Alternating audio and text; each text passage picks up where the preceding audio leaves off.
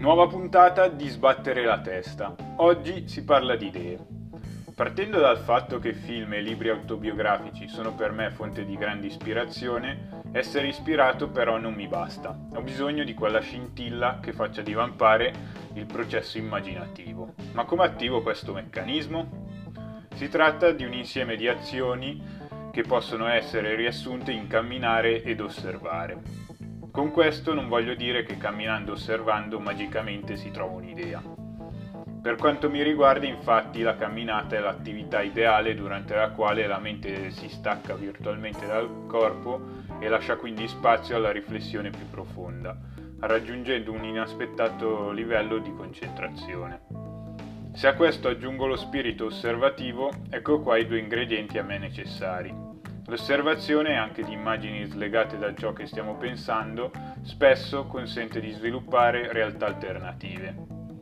Grazie a queste due attività dinamiche la mia immaginazione raggiunge il suo apice ed è in questa fase che usualmente si creano e si sviluppano le idee migliori. Dopo aver fatto questo entra in gioco la parte più statica del processo, ossia l'analisi sulla fattibilità dell'idea stessa. Penso che quest'ultimo stadio sia altrettanto importante perché consente di convalidarla o meno. In questa fase una componente per me fondamentale è rappresentata dal sottofondo sonoro. Questo può essere di qualunque genere, purché sia armonioso e non si tratti di un ritmo costante che potrebbe facilmente distrarmi. Spesso mi capita di stare semplicemente a guardare fuori dalla finestra con un accompagnamento musicale di fondo, e durante questi momenti vado a rimuginare sulla vagonata di idee che mi frullano in testa.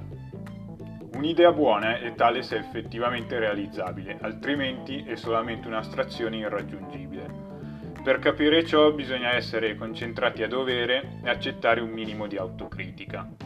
Se ci si lascia distrarre facilmente, le idee non saranno altro che semplici formulazioni sconclusionate. Trovare l'idea giusta è possibile, bisogna solo mettersi nelle condizioni ideali per farlo. Alla prossima!